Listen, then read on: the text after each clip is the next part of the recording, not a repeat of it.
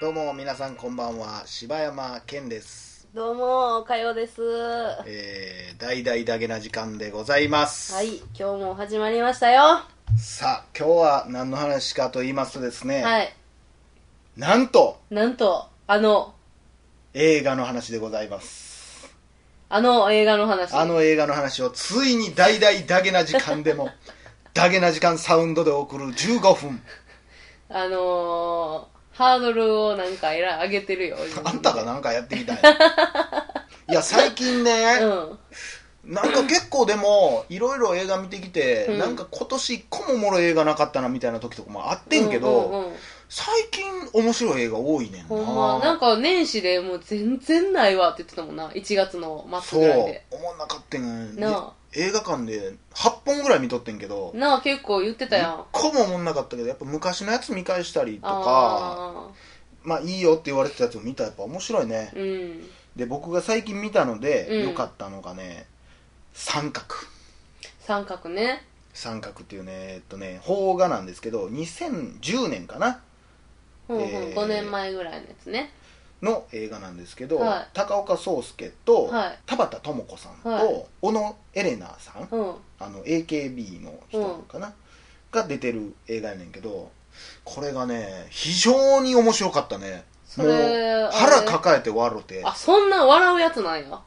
そう、コメディやねんけど。コメディなんやね。これはね、ちょっともうあらすじをまず僕の言葉で伝えたいなと思ってるんだけど、はい、まあ、僕らの年齢的に、まあ、岡谷さんとは僕は12離れてるんであれですけど、そんなうんざりした感じで言うんだよ。またあんた言うてるわ。岡村陽子さん。そうやったな。そのストーリーっていうのがね、基本的にこの3人でね、進んでいくんですけど、はい、高岡壮介さんが、設定的に確か29なんかな、うん、30で、うん、田畑さんが29、うんうん、で、エレナさんが、うん、15歳っていう役柄なんやけど、うん、東京で暮らしてる、田畑さんと高岡壮介さんが、2人が一緒に同棲してて、付き合って多分結構経ってんねやろね、2人で生活してるシーンがちょっと続くんやけど、まあ、見てる感じちょっともうマンネリ化してきてて、でしかもお互いにちょっと不満も出てきてて、でちょっとお互いのことをないがしろにしてる感も出てきててね、なんかでもこういう時期ってあるよなみたいな感じやね、でそこに言ったら15歳、中学校3年生の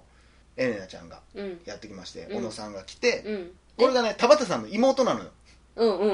妹でその子が泊まりに来るねんけどね、でお姉ちゃんとその同棲してる、そう、彼氏の家、東京で遊びに行きたいっつって、田舎の子やから妹が遊びに来ると。そう、ほんで来て、で初日にその子は、実はちょっと別の目的があってん、東京で遊びたいとか言ってたけど、実はその地元で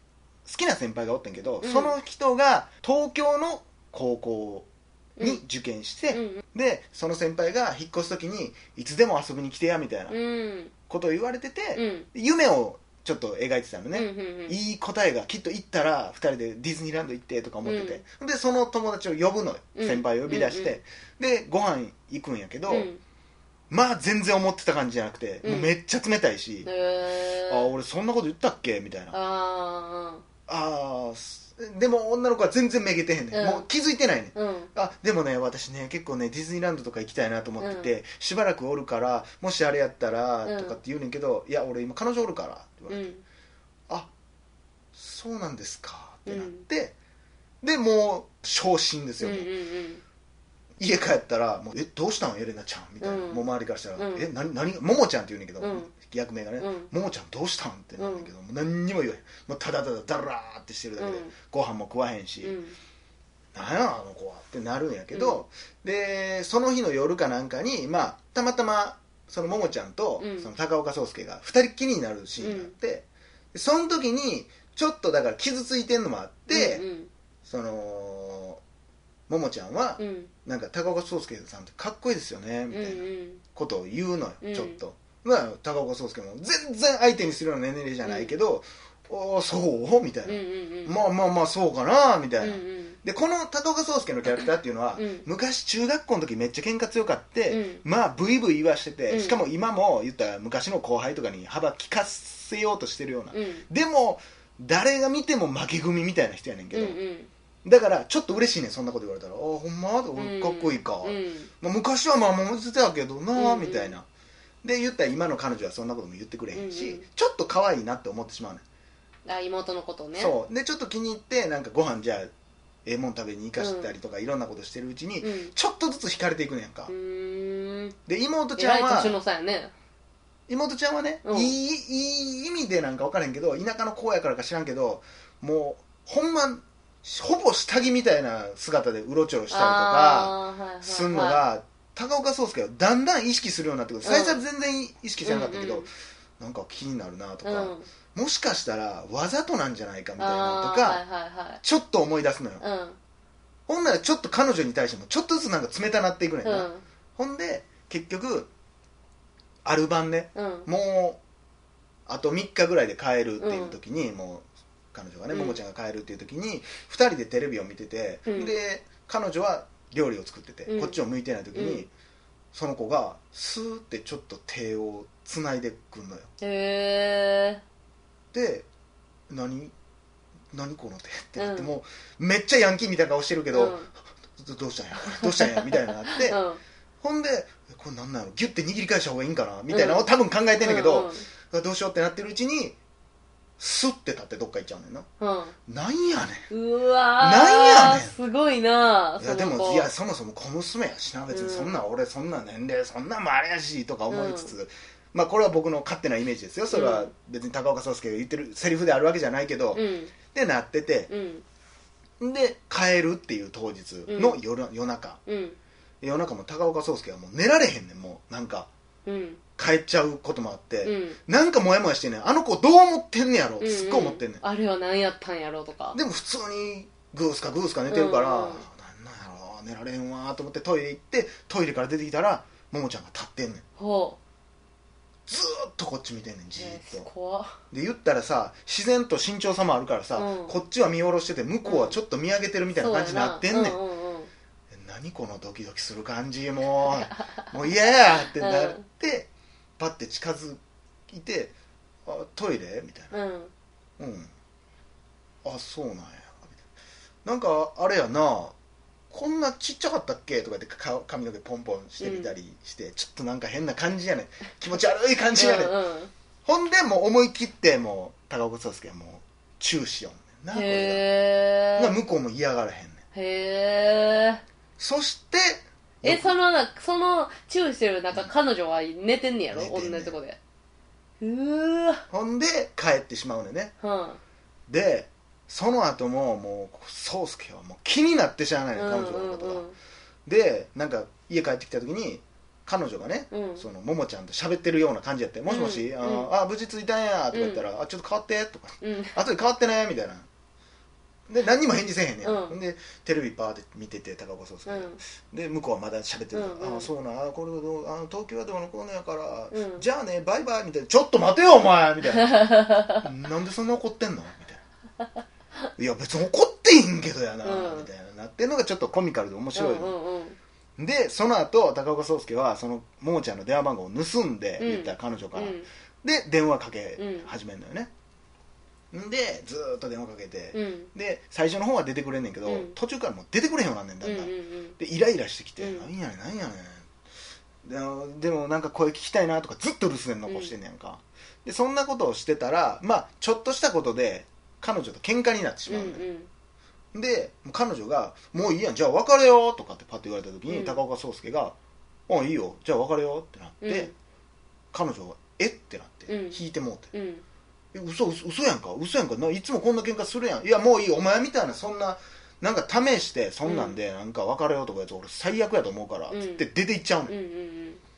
ほんで、まあ、こっから彼女はストーカーのように付きまとってくるようになるっていう話なんやけどね、うん、この話っていうのは、うん、いやまあ結果的に言うとさこの高岡壮介っていうのはもうももちゃんがおるから彼女と別れたみたいなまあそういう風な流れになるの感じやねんけど、うん、でも実際ももちゃん的に言うと、うん、全然やねん多分うん、もうちょっとしたいたずら心、うんうんうん、もう先週言ってた話かなり近いと思うんだけど、ちょっとなんか大人遊びしたかったみたいなことやろ。なんか自分が言うことに対して大人の男がうってなってる姿が面白いとか、なんかそうやって自分振られたけどなんか自信につながるというか、うん、でそんなつもりでやってんのに、うん、男の人はハマってどんどんどんどんそっちに勘違いしていっちゃうっていう話やねんけど、うんうん、いやこれでもね、これ多分ね女の人が見たら、うん、もうほんまにアホみたいに見えると思うねん高岡壮介マジでアホやわってなると思うねんけどこれ男からしたら、うん、むちゃくちゃリアルやねん。あ、そうなんや。まあリアルやで、感情のゆえ、もう男ってこういうとこほんまにあるっていう。そうなんや。これがねだからリアルやねんけど笑えちゃうっていうのにさ、うん、で俺ねそのお母さんがさ、うん、よく言うねんけどさ、うん、あの落ち込んでる時あるやん、うん、で落ち込んでる時に、うん、明るい映画見るっていうやん、うんうんうん、これ僕ねほんま真逆なんですよ。へー。でそういう意味で言ったら三角ってすっごい落ち込む映画やねん。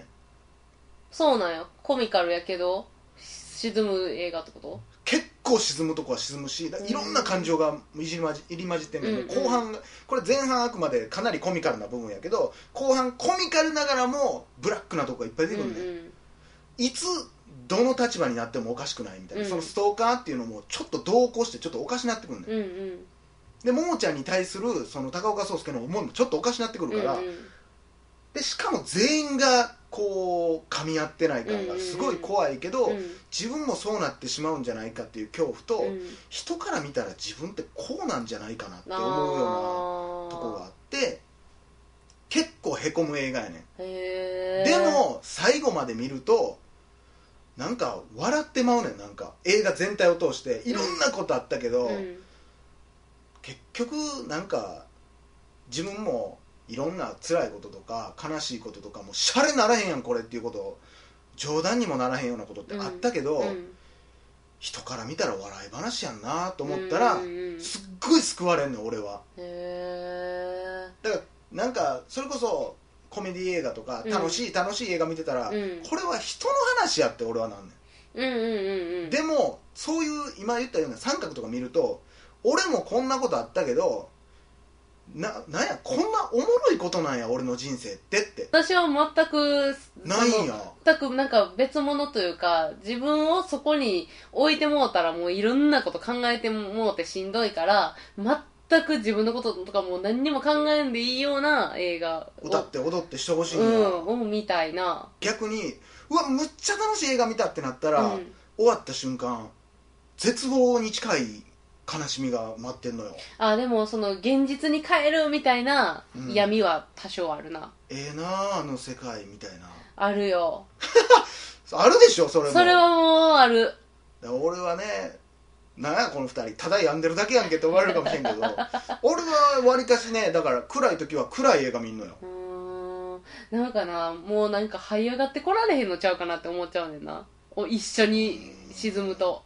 まあ、最後何かしらの救いがいるで、まあまあまあ、それはもちろんほんまにただただ絶望、まあうん、それはそれでそういう絶望した時の主人公とか見とって、うん、それは傍から見とってあ俺の人生まだ全然マシやって思うっていう救われ方もあるけど、あ私そっちタイプかな。まあみんなそれぞれいろんな見方があるということで、うん、そうですね。でもその三角はちょっと見たなったわ。まあ男のやらしいそれだから女側から見たらどうなんかなって思って。でもね最後のね、うん、ほんまクライマックスのシーンね、うん、もう笑い止まらへんでなんじゃこれってなるで。へしかも高岡壮介抜群にっていうか全員抜群。それもちゃんとしっくりくるような終わり方というか、うん、そらこのエンディングしかないやろって俺は思う。あそうなんだ。これで不安言う人は多分俺とは全然ちゃう見方するやろな。じゃあぜひ見てみましょう。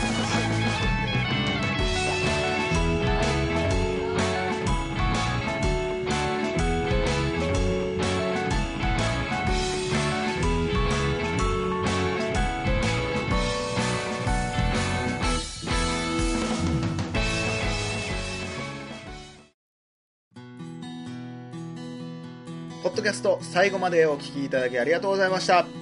大阪の一般人のポッドキャストではポッドキャスト最後までお聞きいただきありがとうございました。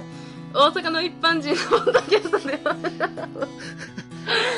う普通にポッドキャスト最後までお聞きいただきありがとうございました。大阪の一般人のポッドキャストでは番組へのご感想ご意見、また取り上げてほしいテーマを募集しています。今月のテーマは嘘、嘘にまつわる話ならどんなことでも構いません。嘘をついたりつかれたり、嘘にまつわるエピソード、全部嘘で送ってもらっても構いません。応募はメールフォームやツイッター、直接メールで送ってもらっても構いません。ポッドキャストでお聞きの方は再生画面をタップすると各種アドレスが表示されます。それを長押ししてアクセスしてください。それではたくさんのお便りお待ちしてます。